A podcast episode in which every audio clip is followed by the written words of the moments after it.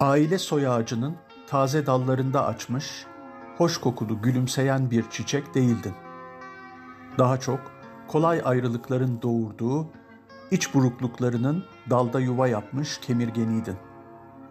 Atan budasa önce seni budardı, gönendirmek için neslini. Hep bahsettiler, dediler ki, kendinden sonrasından görürsün mislini. Aile soy ağacında sonrakilerin imrendiği, tatlı olgun bir meyve değilsin. Kendi rızanla kuşlara yem oldun sen, göz göre göre çürümemek için. Bu da böyle bilinsin.''